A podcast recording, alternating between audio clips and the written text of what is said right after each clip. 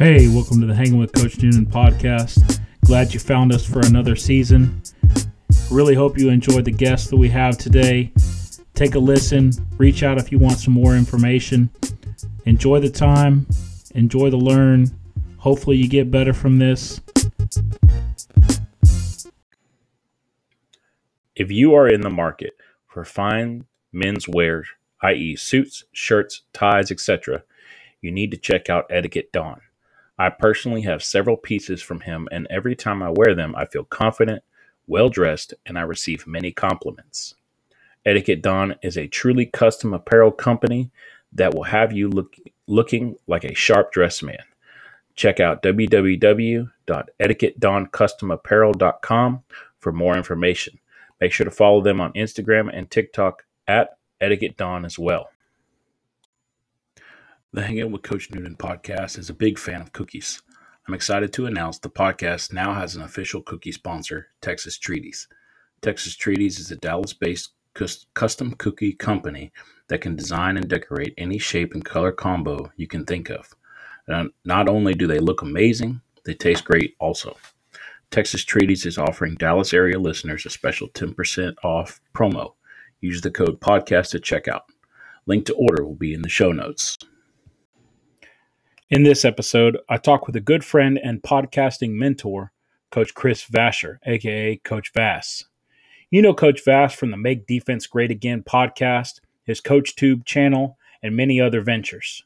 We dive into what prompted him to start off these different platforms, how he manages them, what drives him to continue to create content, and what he hopefully ultimately wants to contribute to the game of football that has given him so much. In case you didn't know, Coach Vass went to the University of Miami, and I went to Florida State. So we talk a little old school UM versus FSU and more. And you'll enjoy today's episode. Make sure to check out www.coachvass.com for links to all of Coach Vass's content. Follow his podcast at MDGA Podcast, at Run Vass Option, and himself at Coach Vass on Twitter. Hey now, welcome to the Oh Wait, Just Kidding. I'm hanging out with the man, the myth, the legend, my good friend, the guy that has deemed me my internet doctorate, Mr. Chris Vasher. Coach Vass, hey, what's going on, man? How are you? Hey, man, thanks for having me. I appreciate it. So for everybody that has no idea what the hell that intro was all about, one, they're doing it themselves a disservice. They're not listening to the MDGA podcast, right? That's your intro. Hey now, you got the sweet music and everything. And then, you know, when you first were doing your podcast a couple of years ago, right? You were getting a lot of coaches, and then you would do like the preview for the week before stuff. And so you'd always take the questions. And then I think at one point, for however it came about, you just started referring to me as Dr. Noonan whenever I ask questions. I have no doctorate, and I have no intention of getting a doctorate, but, you know, it's like Shaq when he gets his honorary doctorate degree. I feel honored to be the doctor of the MDGA podcast. Well, what happened was during the season, we have a Q&A podcast where you guys can submit questions and whatnot. And you would submit questions, but on your Twitter bio, I think it said Peter Noonan, and then it had something else after it, right? Yeah, just MED Masters. Well, so, and then Nima Salimi, I believe, who coaches in Georgia, he's a doctor. He's got his doctorate. And you guys would submit questions around the same time. And so for some reason, I melded the two together. So you were Dr. Peter Noonan, and I would refer to you as such. And then one day, like, I think it was like after the fifth question or something, you're like, I'm not really a doctor. So then it just kind of stuck. But yeah, you have the doctorate in defense. There you go. I wish my record reflected that, but it's okay. Man, so let's talk about the birth of Coach Vass the Coach before we get into the MDGA podcast and everything that you're doing right now, because I think who you are as a coach and where that has led you has a lot to do with what all that you're doing now. Oh, absolutely. Well, I was a student at the University of Miami. I had a very different background growing up. I played drums. I was in a band, always loved the game, played when I was younger, but nothing of any consequence. And when I was going to school at Miami, two things. I was going to school at Miami. I was also a summer camp counselor and I went to this camp called San Pedro every year and became a counselor when I got too old to be a camper. And I was there for 15 summers.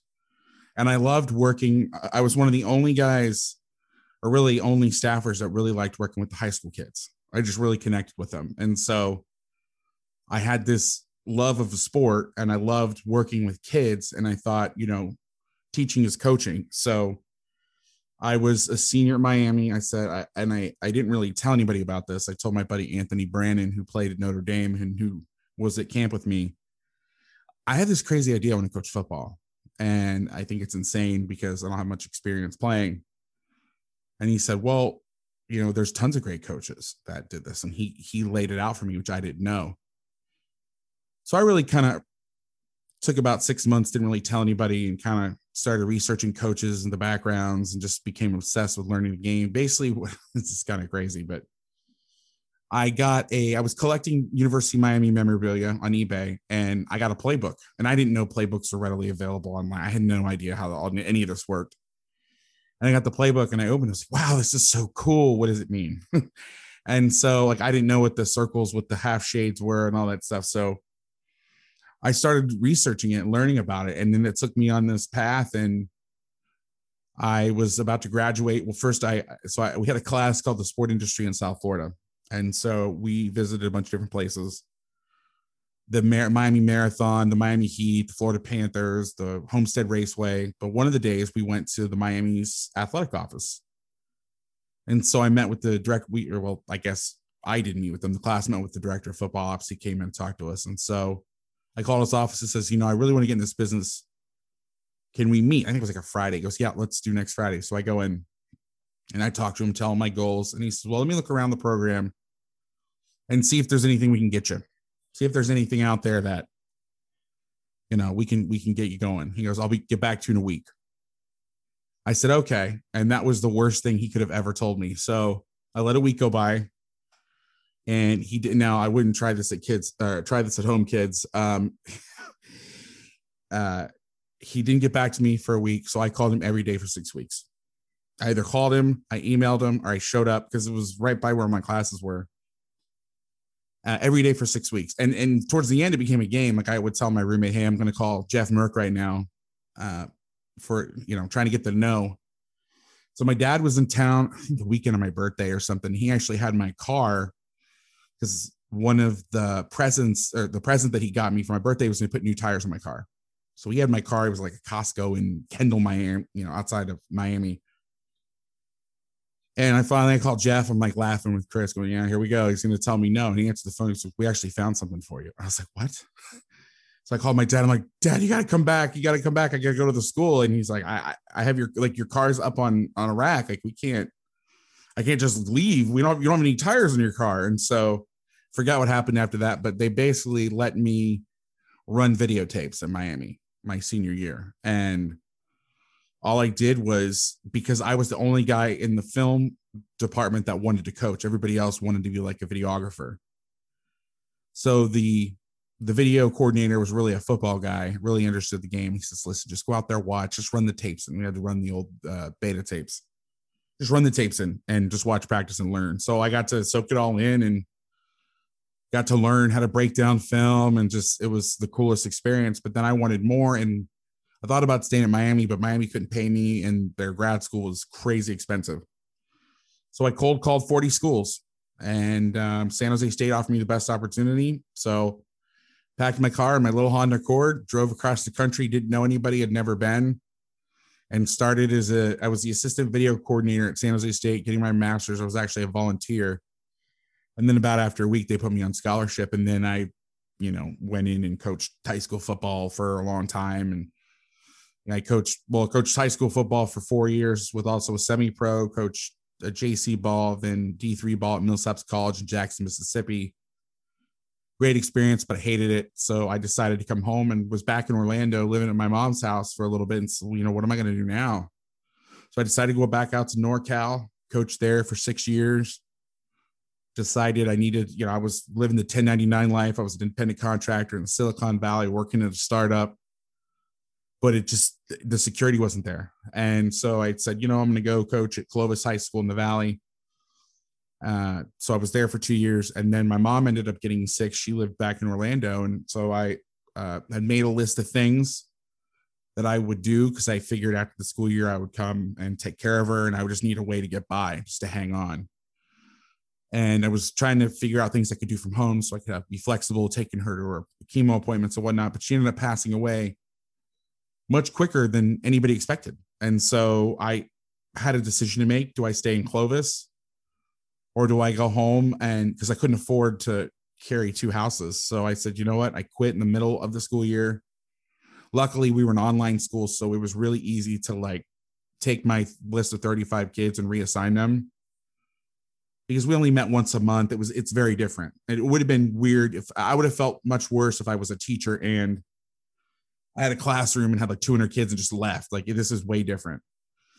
So I moved back. I decided to start a business, and because I wanted to keep my home, I knew I couldn't be a teacher in Florida right away because I'd have to go through the whole, you know, and I was just about to clear my credential in California too, all those years. And I decided to come home and start a business and try to help coaches and just try to make it and get by. And so that's what I'm doing today. You know, I've got the podcasts.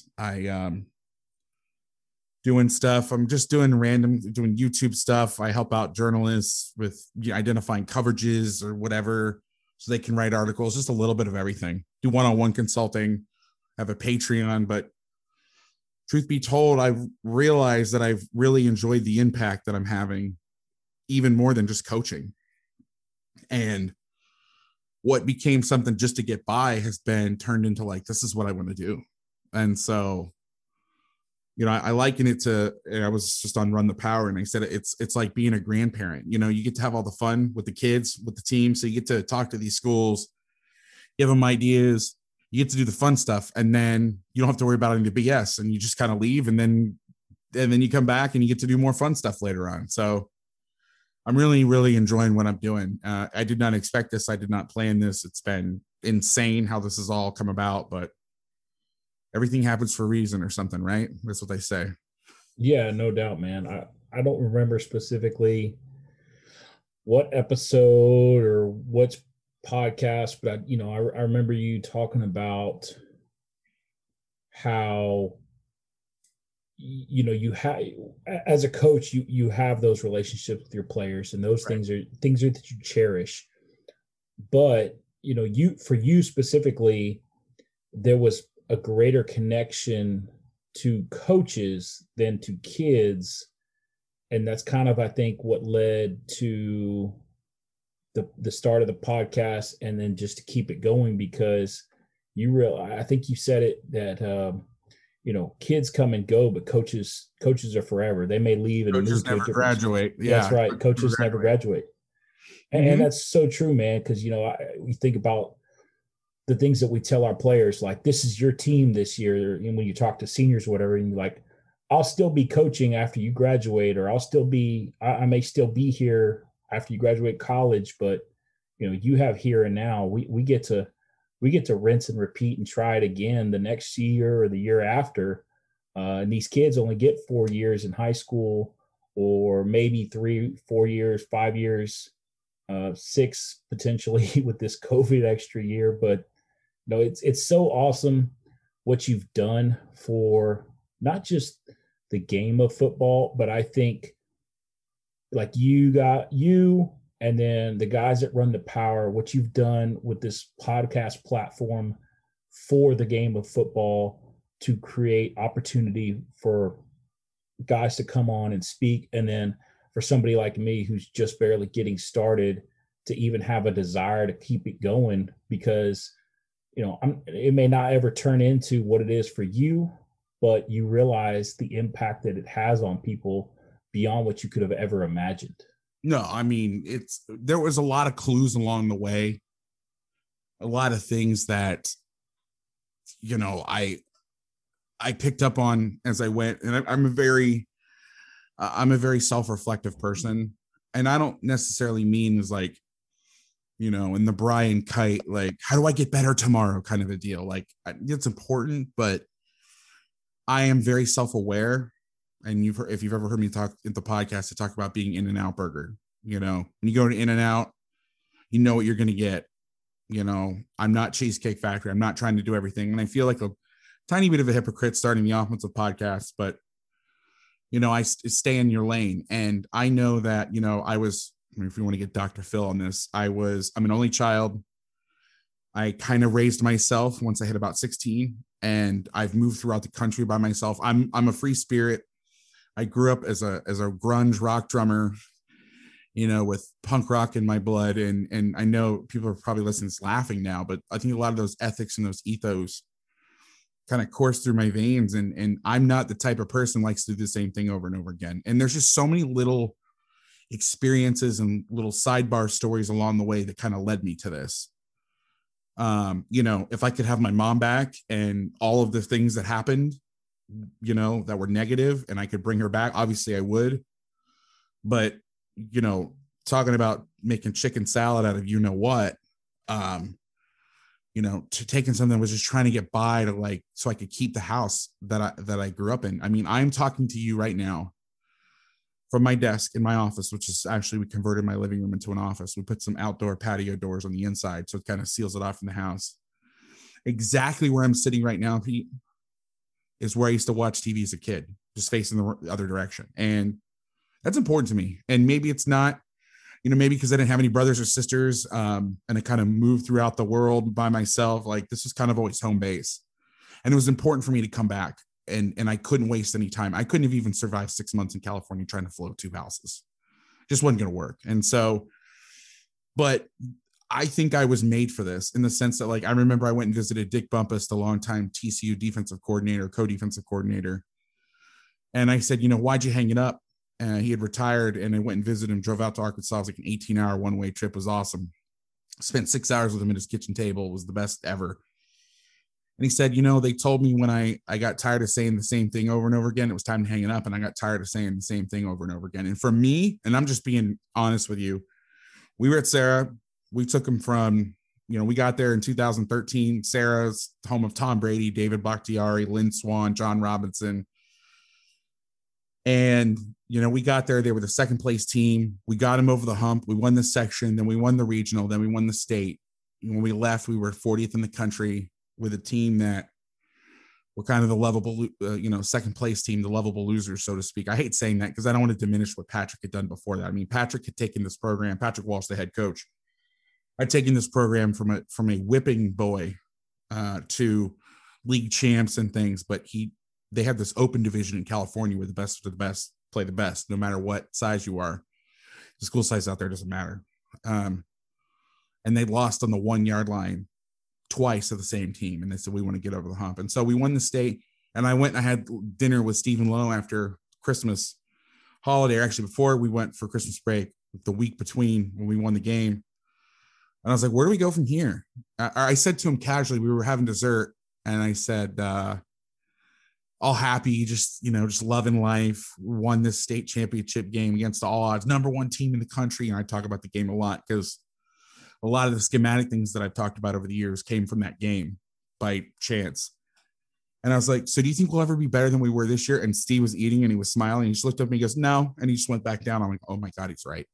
Where do you go from here? You know? And so I'm the type of guy, I go in phases, I go in stages, and doing the same thing over and over again, like trying to repeat just to get back to where I was, just to do the same thing I'd already done. Like that wasn't something that like fires me up.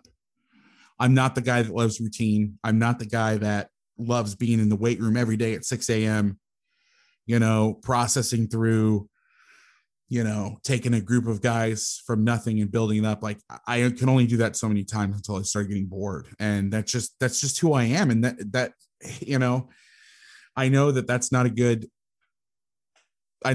skill to have as a coach. And that's why you know, people say, why didn't you go back to college? It wasn't for me. That lifestyle was not for me. And I knew that about myself. And I see so many guys that for whatever reason, it are in the same boat, but they won't leave because it's all that they know, or they're a glutton for punishment, you know. And not to say that coaching college football is bad.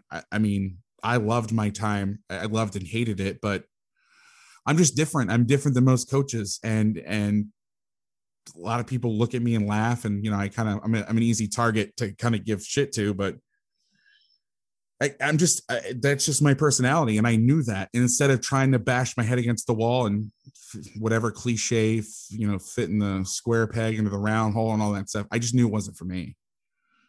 And so, yes, life circumstances put me in this position, but I think I've been going this way since I started, if that makes sense. And, you know, you mentioned about, you know, the coach never graduate. I mean, you and I started talking about 2 years ago. Had you been a player of mine, that would have been it. You would have been off and seen the world. I mean, it really hit me. And I told you that there was these little moments, epiphanies that I had over the time. And the one that I had the most was I just spoke at Glacier last year in San Francisco before the pandemic hit. And I was sitting there and was talking with my buddy Adir Ravapati, who's the coach at Menlo Atherton High School. And I said, you know, and I was telling him this speech, and I was thinking about the team I was closest to was a 2012 St. Francis team. That those were like my little brothers, and I was super close to them. And then I realized, like, I hadn't talked to anybody from that team in like 6 months.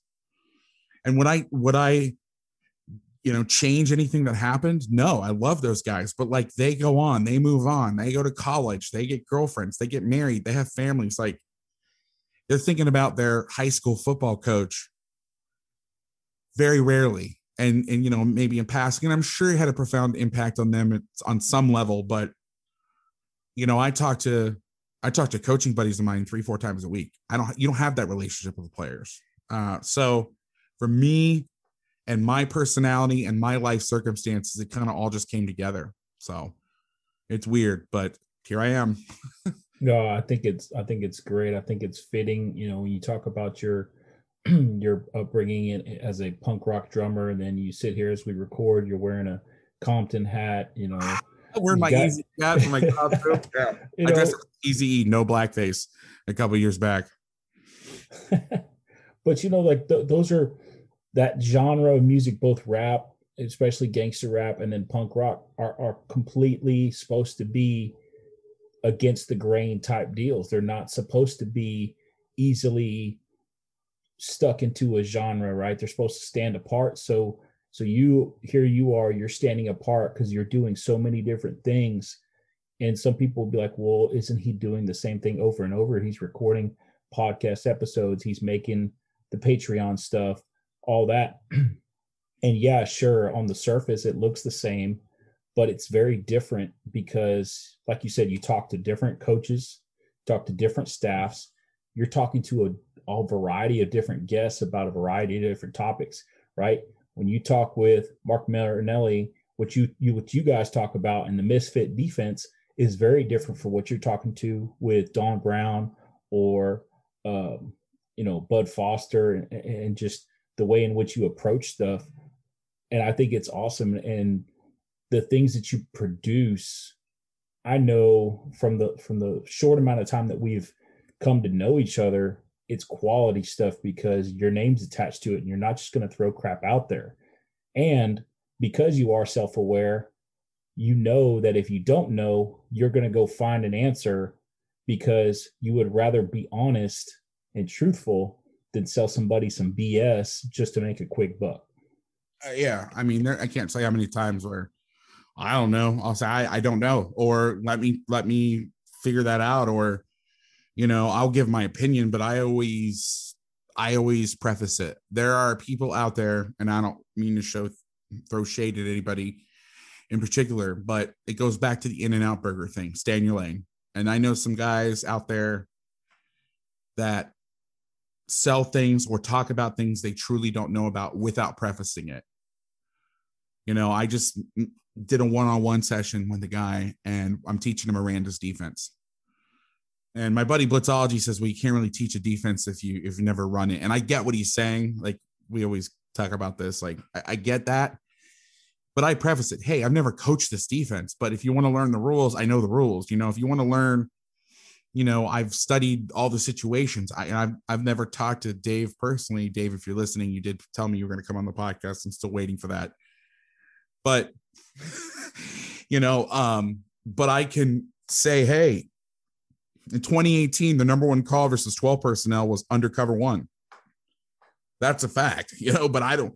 Why is it? I mean, I can guess, but I'm always very clear on that, you know, and I know that some of my work frustrates people because I don't have a weekly. When my show comes out, it's when it's done, because I'd rather, first of all, my podcast is like 3 hours long. So if you were to do one a week, you barely get through. Like, I can't tell you how many guys listen to old shows because just don't have enough time. And they're like mini clinics, or really hell, full blown clinics. And so I'd rather, I'm not going to put something out just to put something out every week for 30 minutes, even if it's 30 minutes, just so I can say, well, I put something out this week. I want good stuff. I've been talking about doing a tight front coach tube video for months. I haven't even started it. I'm still doing the research because I've got a bunch of other things going on, but I'm researching it deep. And when it comes out, it's going to be authoritative, but I'm going to say in there, hey, I don't know this, but this is what I do know. And this is better than nothing kind of a deal. But yeah, I mean, putting, you know, I take pride and yeah, you could, like, I hate editing audio. It's so funny. Like, making the record when I was in school, I'm actually been making music. We're going to re-record some of our old songs. So all the music on my podcast is from my band. It's great because I don't have to license any music, but I was like 18 and we were recording in my house.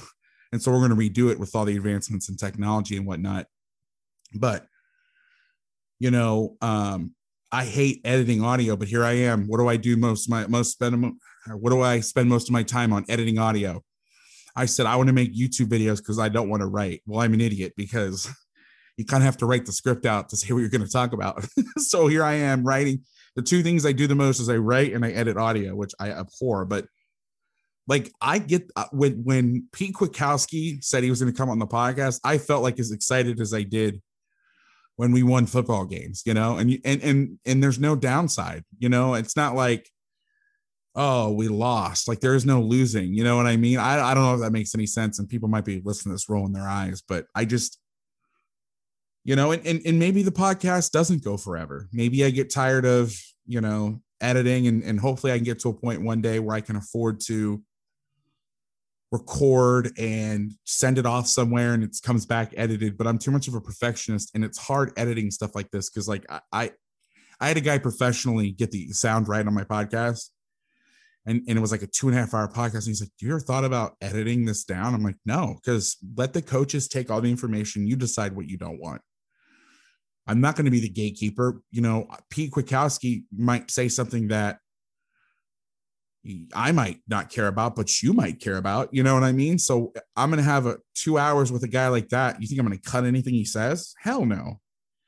So I try to do my best. I know that I don't have a set schedule. I know it drives some people crazy, but you're right. The quality to me is something that I'm very serious about. So, and I appreciate all the kind words about the show and whatever else I've done. So thank you. Yeah, man, absolutely. Well, and I think it's important to go back and listen to old episodes, because where you were at the time in which you first heard it may be different than when you're hearing it now. And so the nugget that you took at that time may or may not apply, and then you go get something else.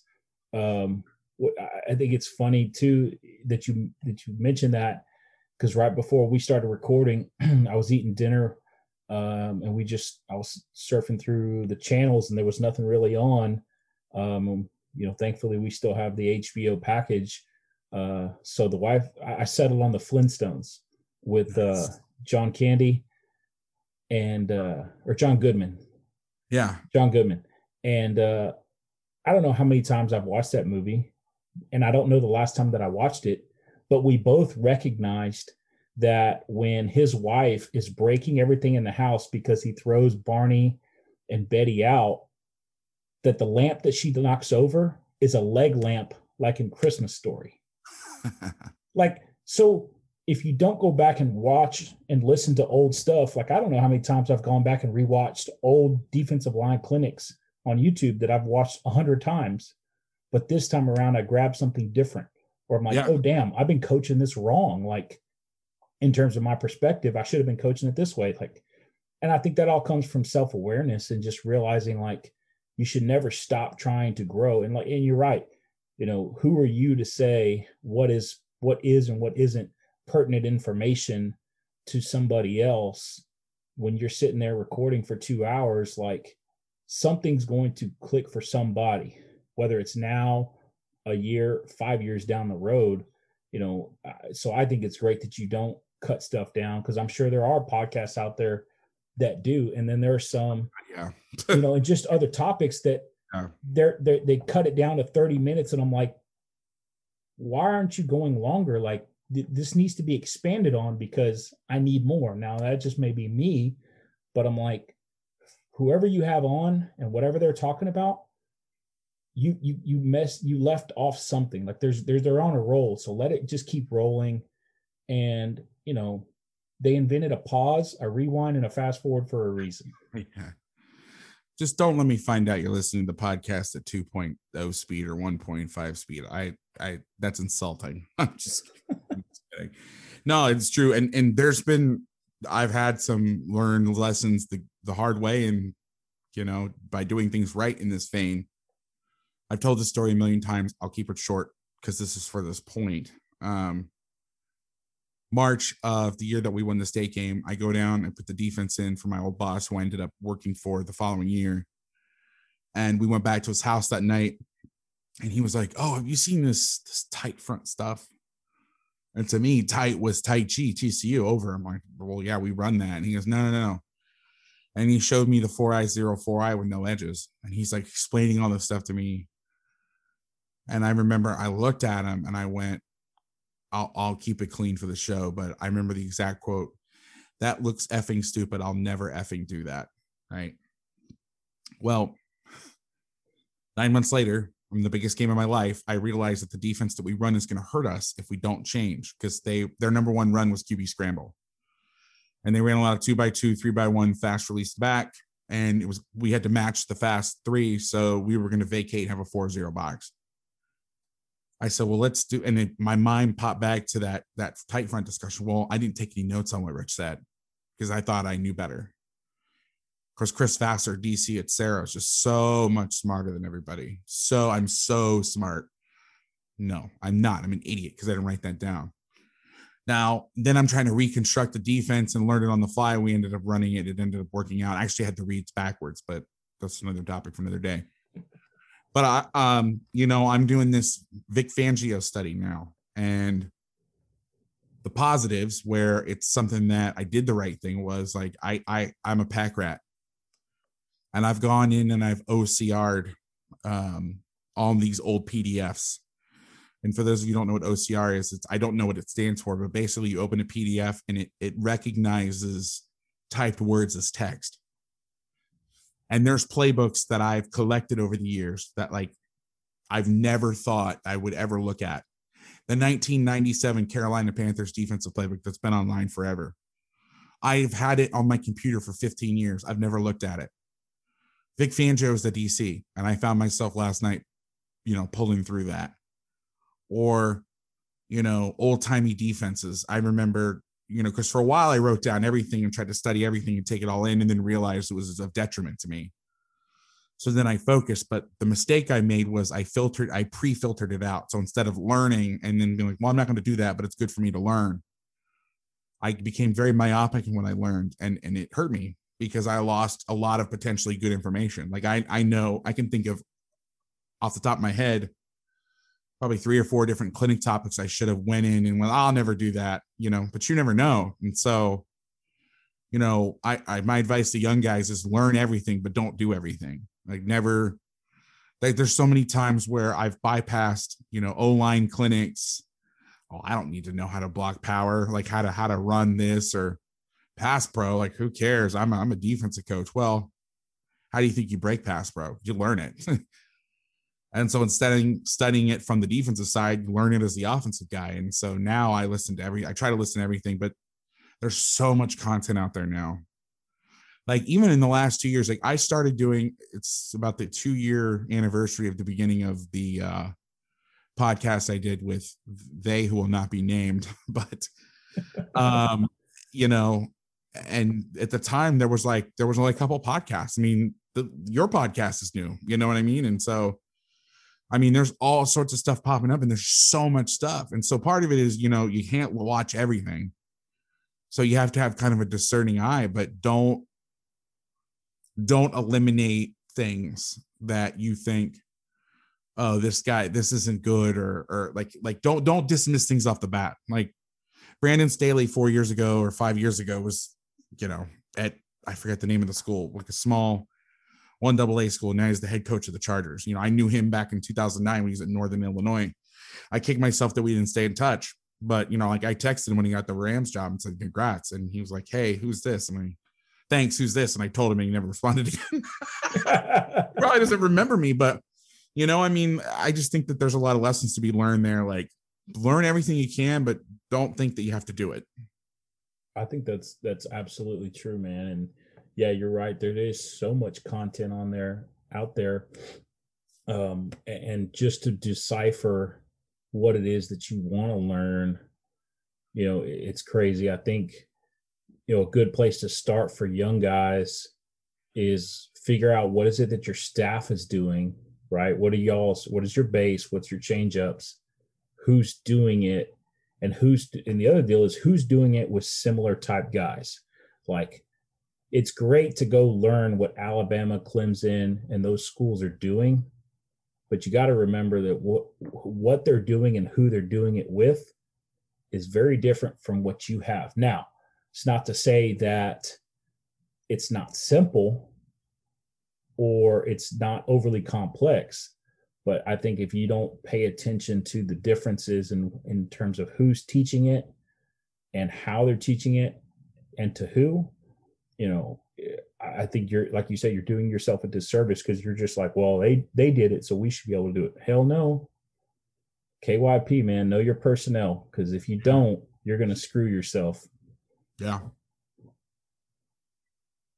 So I'm going to ask this question. And I think it's probably, it's personal in terms of like, you know, how you answer it. And I'm sure everybody will have their own personal feelings towards it, but over the course of your studies, right?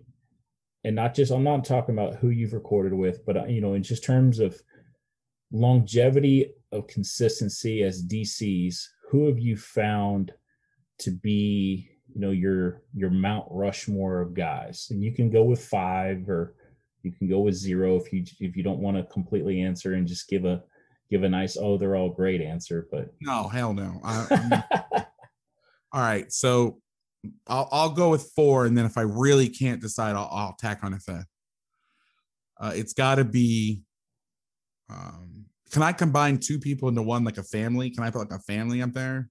So let's do like this. Let's just go from a college and a pro standpoint, so you can have two separate deals. And I think yes, you can all in one. I think you can combine if you'd like. All right, so we'll say Gary Patterson, Nick Saban, Dave Aranda,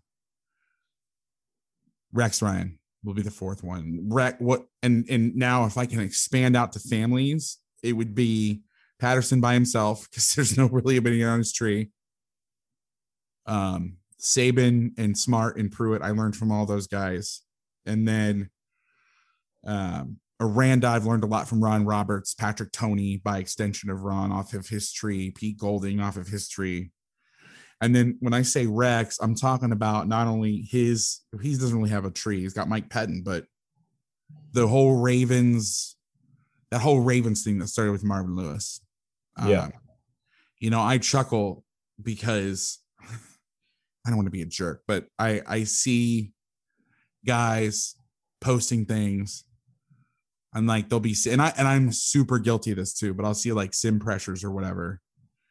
And it'll be a guy coming from the field and everybody dropping out. They're like, oh, that's the Georgia Atlanta sprint 3, or, oh, that's the Aranda far. Boys, that all came from Rex. All those pressures came from Rex. It was called Favre what they call Atlanta Bird Dog or Stride or whatever that Bama and Georgia did, that's Rex. Favre and Bledsoe and all those creepers that are random runs, it's all Rex. It's Rex and Vic Fangio when he was at the Niners. So all those designers, I remember I started seeing somebody, and this, I mean, this one goes back ages and before even Rex, but like somebody showed like, ooh, creeper I saw where they walked up the backers and then brought a guy off each edge and dropped him out and played like two deep behind him. I'm like, yeah, that's 30 years old. And I don't want to be that guy and we talk about this a lot, like there's no history of football or there's not a deep history of football, like where does stuff come from? And that's something that I've been wrestling with too, is going down that road. You know, I was doing a video, I was putting together some stuff from Miranda, and I went on a 2-day rabbit hole excursion based on one pressure and traced it back and was trying to figure out where it all came from. And it was simple. It was what Miranda calls Brady, what the Ravens guy calls whip fire zone. But like, I learned an important lesson. Like I'm studying Fangio now, and you know, he runs that whip, they calls it whip fire zone. So you're slanting the nose to the field, you're bringing the will and the A gap to the boundary, and you're dropping the field side end, rotating weak to cover 3 weak, cover 6, whatever you want to call it. And so everybody knows fire zones. Everybody knows creepers, like the 4-under stuff where you're actually dropping and evenly spacing out to have 4-under droppers. And now I've discovered, and I'm going to do a video on this, that there's fire zone with a bonus drop, which is basically I'm playing fire zone coverage 3-under 3-deep, but then I'm just going to drop a guy into a random spot like Madden, like a user audible one guy. So it's like half and half. So I'm like, yeah, this new concept. And this is where research is important. So somebody I was talking to was like, oh, I've seen that stuff in the Madison playbook back to Michigan. And then it took me on another rabbit hole. This has been done. The reality of the situation is this has been done for 20 years. And here I am. I've never heard it talked about anywhere, and I'm thinking it's some new concept. And so I try to be very careful because, like, a lot of stuff that gets attributed to Saban, Buddy Ryan was doing it. You know what I mean? And so it's just funny to see, especially the younger generation of guys being like, this is this concept I saw. And then when you trace it all back, it's like, no, well, this is done, 30 years ago, 40 years ago. So if we go down that. So if we go down that logic, then I'm just thinking right now, basically, if you go down that logic, almost every combination of coverage and front, including your blitzes and drops and all that stuff, has basically already been done, right? There's only a finite number of things that you can do. So at this point in 2021, have we eclipsed or reached that number of combinations if we were to trace back, and knowing that 30 plus years ago, Buddy Ryan, Rex Ryan, and predecessors before them were already doing stuff. Obviously, it's evolved with offenses, but I mean, at the end of the day, there's only 11 people that are on the field, and you can only do so many different things with 11 different people. Yes and no. I mean, I think in and of itself, like one of the things that I think of when I think of kind of repurposing things for a new concept, it's just like music. I'm sure music theorists have hypothesized that one day every song that's ever been written will have been done because there's only so many notes, or, everything that's ever been done painting wise or visually, because there's only so many colors on the spectrum. But I think that things can be repurposed and used to create something new. For example, Iowa State is one of my favorites to talk about this. And this is where I kind of laugh on the other side, because people seem to be like, oh, I saw XYZ run 3 high safeties 20 years ago. And it's like, okay, yeah, but they weren't doing it on base downs. And then they'll take a concept like the old 9 jam 7, which was, I don't even want to hypothesize where it even came from, but, or fancy a guess, but it's a theory that we're going to play an over front with a 9 technique. We're going to play an under front with a 9 technique, and we're going to play outside. But if we get a base at us, we're going to rip inside and play the C gap. And it's for teams that are playing teams that run stretch and 1 back power. And so, okay, you're going to line up in a 9, a 3 and a 9. We'll block out and run it inside. Well, then I can rip inside. Well, Iowa State has taken 3 high safeties. The theory of Tampa 2 and the theory of 9 GM 7, 3 completely different things, and created a defense out of it. So, yeah, in and of itself, they're not new concepts, but when you put them together, you got something new.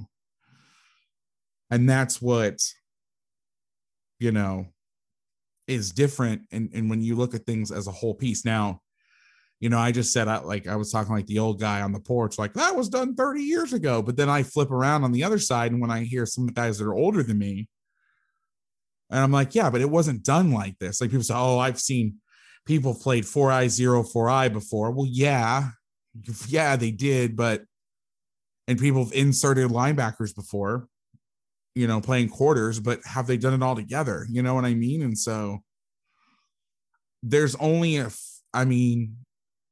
you can only drop so many people. You can only bring so many people. But I think what you're seeing, the creativity in how things are done. Like, for example, here's a good example on this. There's only so many 3-man twists you can run, correct? You know what I mean? Like I just did a 5-0 video for YouTube. Right. You know, especially if you're doing it to one side, the 3 goes out, the 0 goes out, the 5 loops around inside. You know, the 3 goes down inside, the 5 goes down inside, the 0 loops for contain, you know. Then you do the 3-man twist with the interior 3. 1-3 technique is the A, the 0 hits the A, the 3 technique on the other side loops around to the B. Sure, you can only do that so many ways, but people are now using those stunts and going loaded fronts, where they're putting their best pass rusher away from the loaded fronts, and then you have to make a decision where you're going to slide. You know, people have run loaded fronts before. They've run 3-man games before, but putting them together is something new. So I think, you know, everybody says there's no new concepts in football. Okay, well then why is everybody all over Brandon Staley right now? Because he combined the bare front and quarters. He took what Vic Fangio did back from when he was at the Bears, maybe even before that, and he made it even different. So, I mean, and I think in and of itself, like if offense has never evolved after today, if everything that's ever been created in offense is like stops and like you make a rule or not, no offensive coach can come up with a new concept, then maybe, but when the offense presents its new concepts and new theories and things. For example, sorry, I'm going on a tangent, but like I just saw a clip of Saban talking about playing hippo personnel, which is their 4-4-3 package. So they take out a DB, they put in an extra linebacker versus 13 personnel when they played Notre Dame.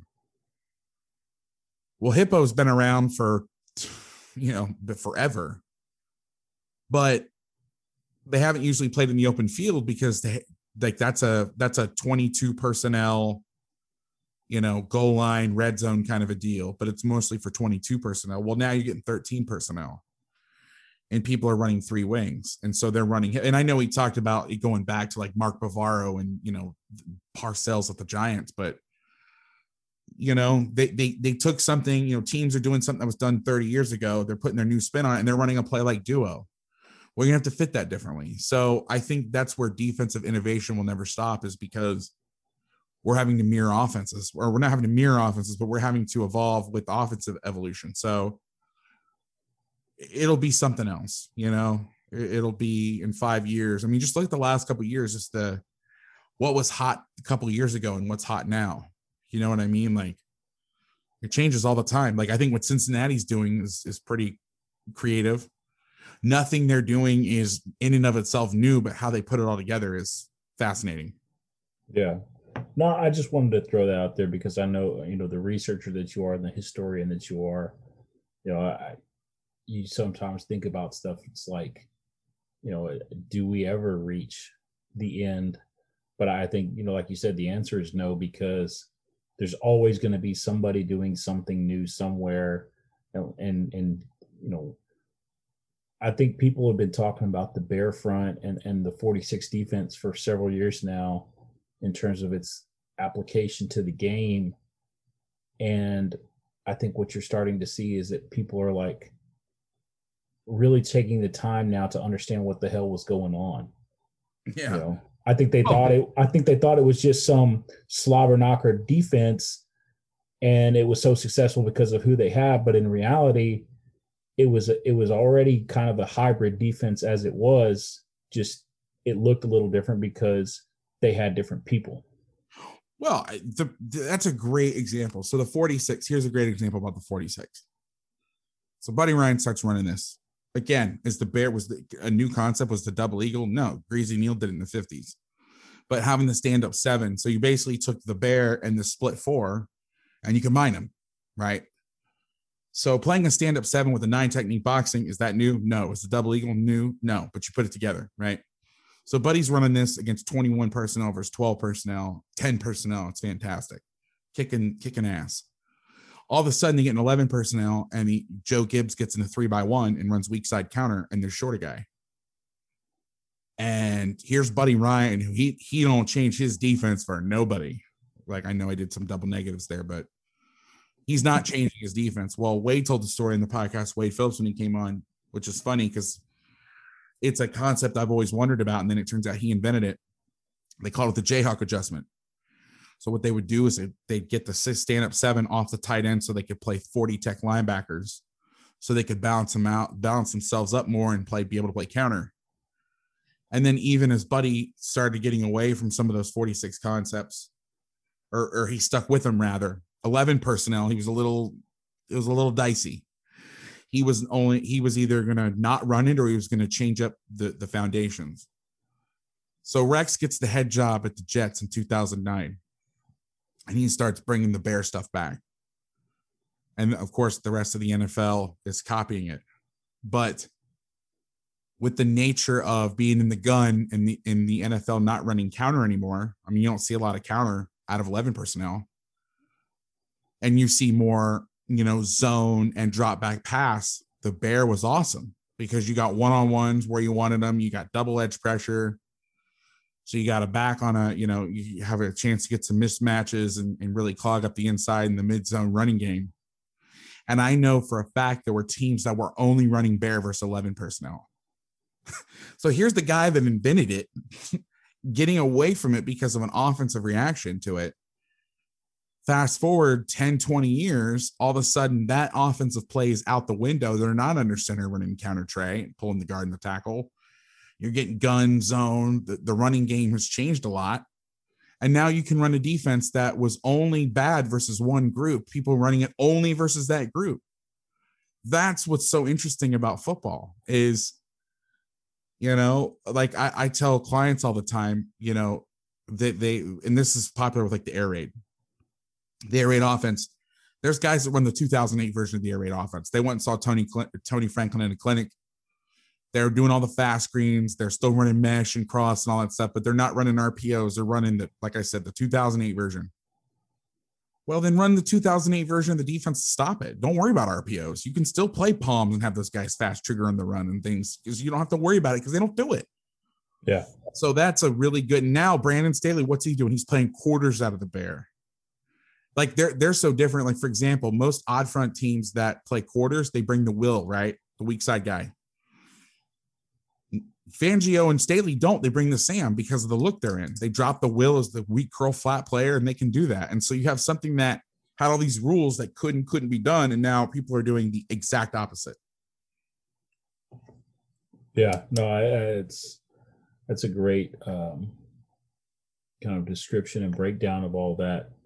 And, you know, I think it's now's the time more than ever to be studying older stuff and realizing the application that it has to today's game, because the offenses are doing it. You're seeing variations of the wing tee, the nasty slot. You're seeing all those things coming back to gain leverage, to gain a blocker, to force you to play 11 on 11 instead of 10 on 11. And it's just creating, you know, if you don't have somebody on your staff that has seen an old style offense, you're probably doing yourself a disservice because they've got a nugget of knowledge that they can pull out of their back pocket to stop something. Whereas some of these new guys, they've only seen one or two different offenses, or all they've seen is spread, but they've seen a couple of different variations of 3x1, 2x2, and heavy empty type stuff, but they've never seen an under center triple option type stuff. So then when they get that, they don't know what to do because they haven't bothered to study it in their off time. Yeah. I mean, that's part of the reason, shameless self-promotion, but that's part of the reason I started doing some of these Coach Tube courses. Like I did a Defending the Wing T, and I'm going to do, the goal is to do a series for each offense. So because of that exact situation, you know, if you look at defending the wing T out of the 4-4, I believe that there's only one book out there that I found, and it's the split four. Well, I mean, you want to put in the split four for your defense, but it was kind of like, how do you defend old-timey, quote-unquote, old-timey offenses with new age defenses without unwinding everything that you've done? You know, can you do it? Does it work? I mean, and so that's kind of the thing is, okay, make this tweak, make that tweak, because what's happening is the inverse of what happened 20 years ago, which is you built your defense to defend eye and twins, and you'd have your spread package that you'd put in for when you saw that one spread team and you had a simple defense. And then, you know, the numbers have switched, and now it's the one or two wing T teams you see, and now you got to be able to play tight ends and stuff when, you know, how are you going to handle that without unwinding your entire system? So I think it's very important to learn the history. And you want to learn the wing T offense, go read the guys, go read a playbook, go read a book on the offense. That's where you start. No doubt, man. No doubt. And, you know, if you want to definitely get better, you know, I highly encourage people to sign up for your Patreon, check your YouTube channel out, go back and listen to old episodes, but then take the time and the people that he's done videos over, the guests that he's had on, go research what they're doing, man. There's hundreds of access points to old playbooks and stuff like that. I know, you know, Kevin Swift has a huge Google Drive that people dump stuff into, that you can go find hundreds of different playbooks from various decades. You know, there's so much stuff out there. You can Google it. It's just a matter of a want to, you know, because unfortunately not everybody's going to have the time like you have to put the content together. But then, like you said, you're going to take your time and you're going to do it right, rather than just half-ass it and throw something out there for a quick buck. Well, and that was kind of the theory of what I was doing. You know, I realized that a lot of coaches were doing the same thing, and they were all taking the time and they were all studying, like, you know, you get Alabama film or whatever shared with you. And then you have, and I realized this one day, you know, the secret Google drives that get shared, and there was, you know, 20 people on a Google Drive getting a Bama game, right? So one game that lasts 45 minutes, I hope I get my math right here, but one game that lasts 45 minutes, 20 coaches, now you have, that's 15 hours worth of film stored. Do I have that math right? I'm going to feel like a real idiot. Don't ask me for math. Let's keep it round numbers. So let's say it's a long game. It's overtime game. It's an hour long, which is, or half hour. I'll be conservative. You're going to have to cut that part. So let's say you got 20 guys on a Google Drive with one game. That's 30 minutes. That's 10 hours of film. So you got 20 guys cutting up a 30-minute game, storing it all on their own. So now you've got 20 guys storing one game that's now 10 hours of film instead of 30 minutes. And you have all the people, and they're all working and studying it, and they're all wasting time. And so my thought was, well, why don't I do the breakdowns, you guys save your time, and then everybody kind of pitch in and help me out to make this worthwhile. And this will be my job, kind of a thing, you know? And I have, speaking of Dr. Salimi, he calls me his marriage counselor, because he said, listen, if you weren't doing this, I'm going to do it. And I would have a very angry wife. So you help keep the peace in my home. You know, and I can't tell you how many people, because you still have time. And so my whole thought was, I remember seeing this group and being like, why don't we all just pick a defense and then study it and then report back to each other? It's stupid to all study the same thing. If we know it now, if you don't know it, that's one thing, but like, you know, if there's a guy in there that's an Aranda guy, why doesn't he study the Aranda film and then tell us what to do rather than me trying to figure it out? Because I get real impatient with that stuff. I don't like studying stuff if I don't have tags or have a very intimate knowledge of it, because it's guys screw up so much and the calls change. And, you know, especially if you're doing split field stuff, it could be a million different combinations. And I'm easily frustrated, to be frank. So, but that was kind of the thing is I'll do the research, I'll do the legwork, you know, and then everybody kind of chip in and I'll teach you what I learned, you know, and we get so much more done. You know, if in, and again, I'm not trying to turn this into an advertisement for the Patreon, but like, we've got a little bit of everything. We've got stuff on, whether it's a film archive or whether it's playbooks, like a redrawing of playbooks or notes or whatever. I mean, we've got Aranda covered. We've got Saban, Smart, Patterson, a little bit of Don Brown, Bud Foster. I mean, there's just a little Nate Woody, you know, there's a lot of just little things and you know, not everybody has a chance to go to the places I've been. And that's, again, you know, I was able to quit my job in the middle of the year because I was single and didn't have any kids. Like, I wouldn't have been able to come back here if I had, I mean, could you imagine if I had a wife and kids that I was responsible for? And then I was like, hey guys, I have this idea. My mom just passed away. I'm going to quit in the middle of the school year and have no guaranteed income and then drive across the country. Ready, break. Like, I'd have been divorced. You know what I mean? So I've, again, chicken salad and the chicken, you know what? I mean, it's kind of one of these things like, you know, I'm able to go on these long trips and visit places. And I don't want it to be one of these things where like, I don't want guys that invite me in the building to think like, oh, I'm just going there to learn so I could turn around and sell the information. That's not it at all. In fact, I will only talk about stuff that is readily available or you can glean off of film. Like I, you know, and I'm very upfront with those guys, like, you know, Glenn Schumann at Georgia and I are very close. We're close friends.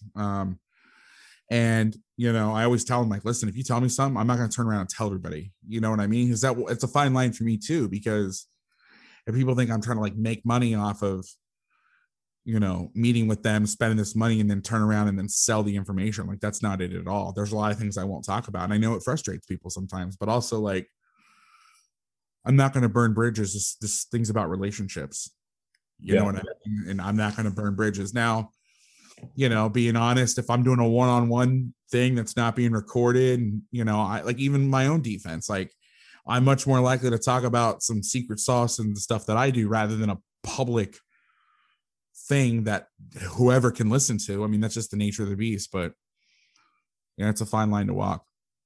No doubt. And I've heard you talk about that before and how, you know, there's a level of trust when they let you in the building.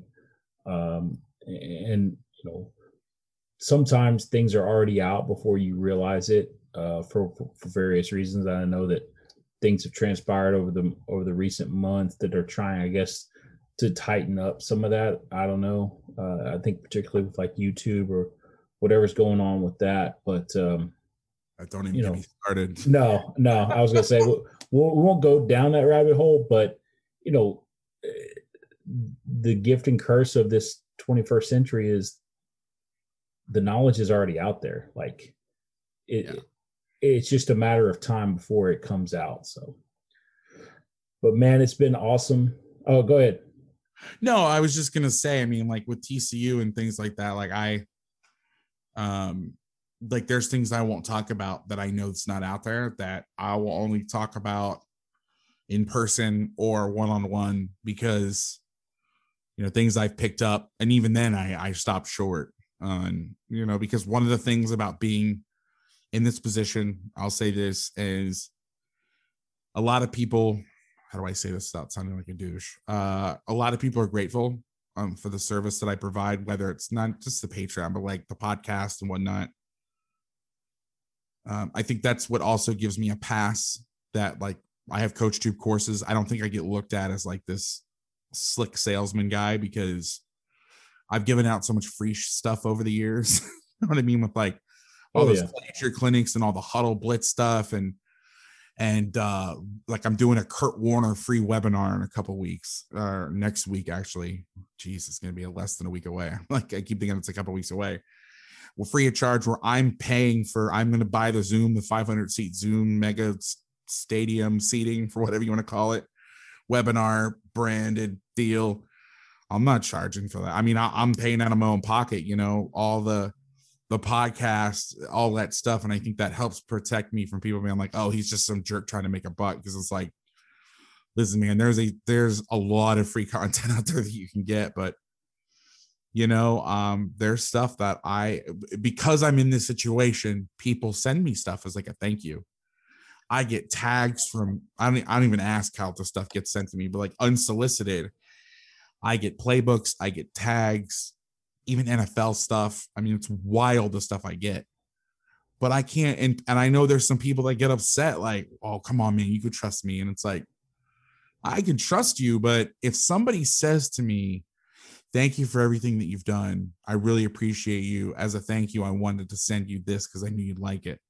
Please don't share with anybody else. I'm going to turn around and break their trust. You know what I mean? Like you said, trust is key. And I am in a weird position because I am teaching a lot of people stuff. I do have a lot of close relationships with a lot of guys, but I'm very protective of that. And like, it's a fine line you got to walk. And I know I upset some people because there's been some times where people, hey, can I get that? I'm like, no, but then I'll ask them for something, but I'm always like, hey man, you know, I know I wasn't able to give you this, but I know you have this thing you're giving out. Like, I apologize, but if you can send it, cool. If not, no hard feelings. But I mean, that's part of the deal. If anybody tells me don't share this with anybody, I won't. I'm very, very protective. Yeah, no, I think that's an important deal. So, but brother, it's been awesome going down all the various rabbit holes, but I'd be remiss if we didn't discuss, some necessary content, i.e. Miami and Florida State and the state of both programs. We won't burn any bridges and say anything negative. Just you know, yourself. I've got a lot of cautious optimism is what I tell my buddies right now, given where they're going and what they're doing. But at the end of the day, it's got to come down to the product on the field. So for now, we'll reminisce and live in the past like Cowboy fans do. No comment. Yes. I'm going to sling it to the Cowboy fans. I'll get it. I'll deal with it later, i.e. my wife, but it's okay. At your time in Miami, give me one of your favorite FSU Miami game moments. Oh man, you're not going to like this. I'm really sorry. Because when I was in school, we won every time, except for my senior year. So my favorite moment was actually before I went to Miami. I would have been my freshman year. My best friend, Chris, Miami was his safety school. He's a smart one. Miami's a good school. I mean, a lot of people make jokes about it because of the football team's history, but it's a top 50 school in the country. Like, it's very good school. No, the jokes are made. And I'm an idiot. the jokes are made, at least from my perspective and firsthand view, is that all the fans never go to Miami because they go to Dade Community College or whatever, and they live, you know, off of Calle Ocho and everything in Little Havana over there, but right. They've never stepped foot on the campus. But anyway. Well. I have those same complaints to Gators and Notre Dame fans. Not so much Florida State because anybody can get in there. Hey, oh, shots fired. Sorry, fair enough. You know, well, I'll get to that in a second. But so I had the dream to go to Miami. I've always wanted to go since I was like 3.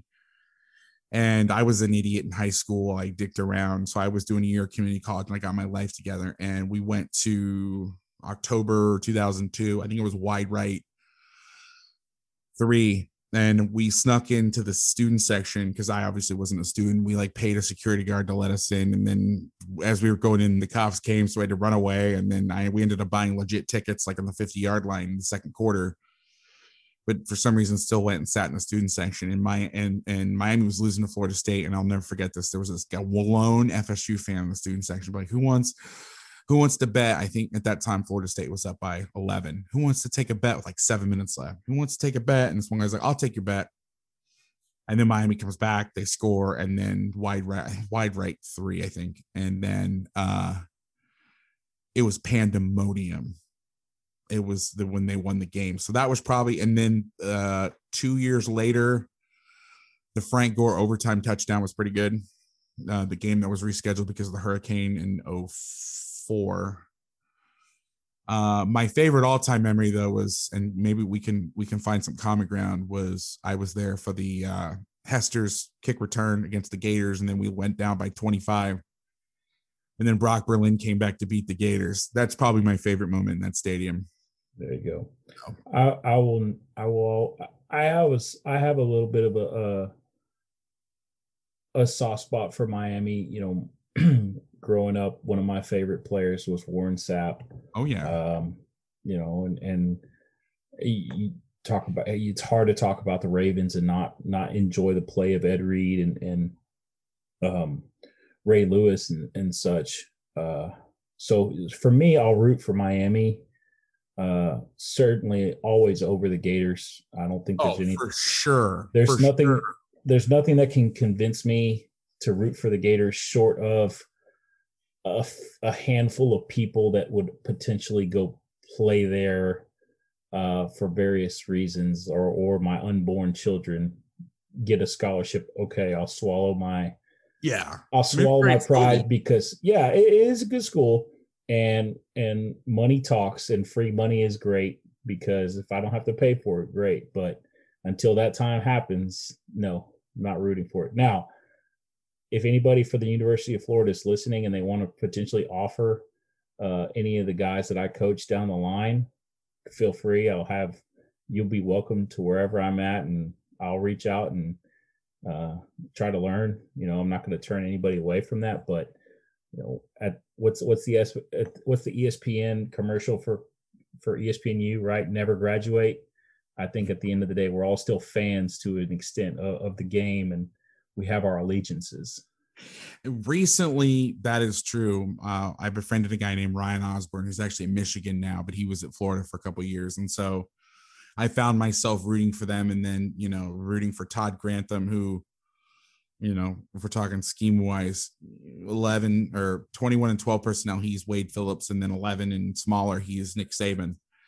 But before then, when I was just a fan, I used to tell people that if the Taliban had a football team and they were playing the Gators, I'd root for the Taliban. And Notre Dame. Now, and it always matters who's better. So, like, this year, I hated Notre Dame more because they were better. But, I mean, it's changed so much. Like, for me, being in this business and being in this profession, you know, I was a huge Dolphin fan growing up, and then I went to San Jose State, and then 2 years later, you know, my buddy from Miami gets a job in the Bills scouting department. One of my best friends gets drafted by the Jets, Dwight Lowry. And then I befriended Vince Wilfork, who was at the Patriots at the time. And then I had no connection to the Dolphins. And so it was hard for me because the Dolphins play the Jets, and I'm like, well, I hope they score, just not at Dwight's expense. You know what I mean? It was this weird thing, and that's kind of carried over. Like I'm able to take my hat off, my fan hat off, and my coach hat, and swipe them when I need to, or swap them when I need to, rather. Like I interviewed Marcus Freeman a couple of weeks ago for Notre Dame. Yeah, that was a great episode. His defense. Thank you. I love his defense. I think what they're doing versus RPOs is really cool. They're basically playing 3-4 cover 1 spacing versus 11. Then they're spilling with both guys, and then they're playing lever spill, lever fits. Turns in almost like a 30 stack versus 10 personnel. But, you know, I wish that guy was our defensive coordinator. And I love Coach Freeman. Like, he's awesome. Like he's got a fan in me for a long time. And I don't want to, you know, you never hear me talking smack on Twitter about fandom. Like because I hate being embarrassed in public. That's why I don't talk shit, because I don't want to be embarrassed by, you know, if I talk. That's why, if you notice, I have very extreme opinions about stuff that is like, it's very popular. I sound like a sellout, but like I don't like talking. I don't like talking smack. Like I'm more, and maybe this goes to like the whole why did you leave the coaching ranks kind of a thing. It was like so many times after games I wasn't excited. I was relieved. Like, oh my God, like thank you God we won the game. Like it was more of like a relief rather than like, oh my God, we won and celebrating. Like if you ever see, there's been some big games we've played where it's been televised and everybody's, I remember in the state game or the game leading up to go to the state, we beat a team on a 2-point play and everybody went nuts and ran on the field. And I literally put my head down and walked away to be by myself for a few minutes and just kind of stood there away from everybody. Just been like, oh my God, I can't. Oh my God. Thank God that we didn't lose. Not, oh my God, we won. And you know, I think that's that this is a lot about how I view this game. Like I don't, when Miami wins, I'm just relieved that they didn't lose. I know that sounds bad. I never take joy. It's either sadness or relief. It's never like, oh my God. Now when we would be, there was a few, and I don't want to sound like a joyless idiot, but obviously there was times where I was very excited. I mean, especially when we were underdogs and we would beat teams and things like that. But that was the hard part about being at Sarah was we were mostly favored. So it was like, we should win. You know what I mean? I think that's kind of the mentality you have to have, but also be on edge that you may not. And so it fostered inside of me. And I think I was the only one that was like this. Everybody else was like thrilled, but I was just like, oh my God, thank God we didn't lose. So that may influence or inform a lot about my personality. That little nugget right there. Yeah. Well, but 2001 Miami would beat 13 FSU hands down. So I know that was my question. I'm gonna put my Homer hat on. And I put my level-headed professional hat on. I've had it on, my Compton hat. I'm taking it off. Put my Miami fan hat on, and I'm gonna say that the 2001 Miami Hurricanes is the best college football team of all time. Don't care about 95 Nebraska. Don't care. You're the best. Man,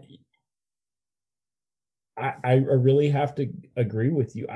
Wow. I'm serious. As prolific as that 2000, and I think. And they were a good team, by the way. Two things real quick. Let me sneak in. Sorry. Yeah. By the way, I respect Florida State. I don't love them, but I never. Like when they play Florida, I always root for Florida State unless there's a chance that like Florida State could go to a national championship. Like when they played in 13, I rooted for the Gators just because I didn't want to have to hear it from my Florida State fans. And the other thing, so a couple things that we've talked about that I missed. So that's the first thing. I have a very high respect for Florida State. Number two, the 2013 FSU fan or the 2013 FSU game or team rather is phenomenal. Like, I don't think they get praised enough. And then I agree with that. You talked about the Miami fans that all go to Dade. It's funny. All the Miami guys go to Florida and elsewhere. And then, you know, we had like a third of our school from Connecticut. But there's nothing worse than having a Notre Dame fan who's never even been to South Bend talk smack to you, or a Florida fan. Like, I know some people who weren't, how do I say this nicely, academically inclined enough to get into Florida. So they went to Santa Fe Community. And there's nothing wrong with that. I'm not trying to be a snob, but if you're going to talk crap about a team that I not only went to, but worked for the football team, and you've never even attended this Notre Dame or Florida, like, get out of here. Get out of here. Like, I don't want to hear, like, you could talk smack, but like, just know that I'm going to come back with a snarky comment about not being able to get in. Yeah. If you can handle that, then we could talk some smack, but I'm definitely going to roast you. Anyway, I'm sorry to cut you off. No, that's fair enough. I agree with you on all accounts. I think, and we won't get into it right now, but I think I understand. I think, and a lot of people probably think, as to why the 2013 team, the FSU team, does not get enough love. Why do you think that is? I'm curious. the quarterback. Do you just think it's because Jameis is a weirdo and he does like licks his fingers and stuff, or do you think it goes way deeper? I think it has a lot to do with Jameis. I think. Who I thought his name was Jamez for years. I had a I'll tell you another story about it off air, but go ahead. Sorry. You know, I think that had a lot to do with it. I don't know if Jimbo Fisher is everybody's cup of tea as a head coach. So I could see that potentially rubbing people the wrong way. I think he's a damn good OC. I think he's done a really good job of now really rebuilding two programs. Like Texas A&M is a very relevant program, and there's talks in offices about potentially being the best program in the state of Texas right now. Oh yeah. I mean, who's better right now? We're talking about right now. Yeah. No, it's hard to say. Texas's coach just got fired. I mean, I hate to, like, I don't want to be a jerk, but like, there's a reason why Kwiatkowski's at Texas now. Yeah. You know what I mean? Like TCU's not, I mean, A&M hung with Bama, didn't they, this year? Yes, they did. Jimbo does a really good job offensively, like talking to Pruitt and those guys at Tennessee. And I don't, again, kind of what we talked about sharing stuff, and I won't go into specifics, but they have to change some of their rules when they play them on some things, because he knows them, one, right? Nick, but like, he's very, very good at using your rules against you. Yeah. And I think if FSU's athletic department, like I again feel like this is all kind of weaving together, and I don't want to talk about personal stories and things that were told to me in confidence, but I'll say this, because this is a publicly available statement. I found it curious that a guy like Jeremy Pruitt would come to Florida State, win a national championship, and then immediately leave. Go to Georgia, who hadn't been in competing for a national championship.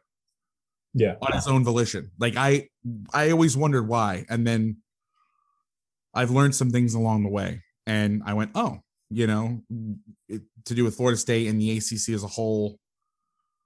But it made sense, because I didn't understand, why did Jimbo leave for Texas A&M? Like, because he had Florida State as a top 10 team.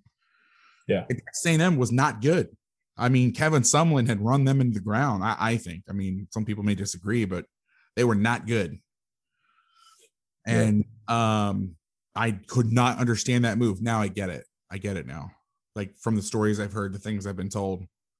Yeah. Miami's a lot in the same way in a lot of reasons. First of all, there's a lot of misnomers and misconceptions about Miami. Everybody thinks it's a small school. It's private school. Most of the people aren't from. Miami is one of the most diverse schools in the world, like in the freaking world. Like, there's not a lot of hometown. Like you said, there's not a lot. Everybody that grew up in Miami wants to get the hell out. And then everybody that comes to Miami thinks it's the greatest thing ever. If you're from out of town, it's like Vegas. Like, people that grew up in Vegas, get the hell out of there. And then there's just all out of towners. But, you know, we could be so much better if it weren't for a few key people. If they could get their lives together, I think it'd be good. But anyway, sorry. Don't mean to filibuster. I love it, man. No, but Bass, man, it's been awesome having you on. I know we've wanting to do this for a while. We've been playing phone tag, so I sincerely appreciate you taking the time. I really appreciate our friendship, and just you know, you being somebody that I can reach out to regarding both the game and this whole podcast thing. I know that I have a lot to learn about both. You know, so do I. One of these days I'll stop being cheap and I'll pony up the money to get on Patreon. So, but that's coming soon, man. And like I said, I appreciate everything that you're doing for the game of football, and the art of coaching in general. I think everything that you're doing is top notch, and it's a great avenue for people just to learn from and grow from. So if you want to take a moment and recap all the ways that people can access the things that you have, anything that you want to let known, about. Well, I'm sorry. Go ahead. So a couple things. One, you can follow me on Twitter at Coach Vass or the show's account at MDGA Podcast. If you follow the podcast show, I will automatically follow you back. And basically, I don't keep my DMs open because I'm like, listen, if you want to talk to me, at least got to follow me. Like, that's fair, right? But, you know, the Coach Vass account is, I talk about football a lot, but there's more personal stuff. And I know there's some people that have unfollowed me because they're like, you know, one guy was very explicit with me. Like, you know, I'll every so often post about politics or I'll talk about soccer or something and, you know, stick to football. I'm like, F you, dude. Like, my Twitter account from 2010 or 2009 to like last 2 years was like my personal interest. Like, I'm not a dancing monkey. Like, if you don't like it, that's why I have a show's account. That's why I don't have just one account. Like, I have one for the offense, one for the defense, and I'll share, retweet some things every once in a while from all the accounts. But like, I kind of keep it, try to do a little bit of church and state action, but follow me at Coach Vass. And then the one thing I'll just tell you, I could give you a million links, but just go to linktree.com/Coach Vass. So that's linktree.com/COACH. V as in Victor, ASS. And it has my website where you can go. You could check out old podcasts, newer podcasts. There's their merch store for the show. There's consulting if you're interested in doing some one-on-one sessions. It has the link to the Patreon. There's $5 tiers. There's $5 a month all the way up to like $100 a month with built-in one-on-one consulting and a bunch of crazy stuff. It's got links to CoachTube courses. If you're like, oh, that Wing T thing sounds great, it's there. I also do some advertisements for my show through CoachTube. So I have like the course of the week that I'll post up there. It's got all my link. The Linktree thing's awesome. It's free and it allows you just to have a central repository. Because I've gotten so much stuff out there, like the YouTube, I even forgot about the YouTube channels on there. And some of the links are really long, and it's great just to have a central repository with all your links right there. So linktree.com/Coach Vass. Also check out the two podcasts, which are hard to link because of how Apple is, and not everybody has Apple. So if you want to check out the podcast, it's called Make Defense Great Again. That is satire. There's no political meaning in there, so please don't take it as such. I know that some people have. And the new offensive show, Run Vass Option. We've got some really cool guests coming on. The Make Defense Great Again just went through like a gauntlet of awesomeness. Like, we had this season, we did Kyle Cogan was episode 1, and then had Paul Gonzalez from TCU, Marcus Freeman from Notre Dame, and Pete Kwiatkowski from Texas.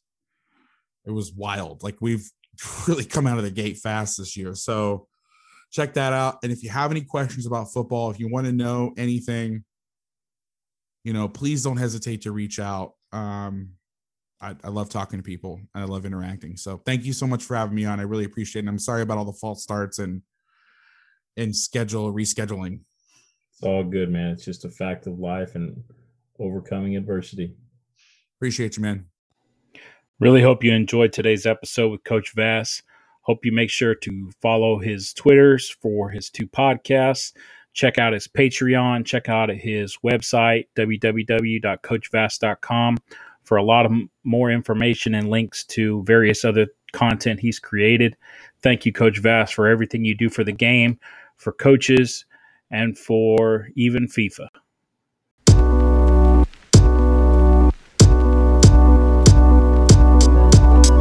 Thanks for checking out the podcast today. Really hope you enjoyed today's guest. Don't forget to leave a like and a review. We are on Spotify, Apple Podcasts, Google Play Podcasts, wherever you get your podcast fix from. Ratings and reviews really help us reach more viewers. Peace out. Have a nice day. Be the change you want to see in the world.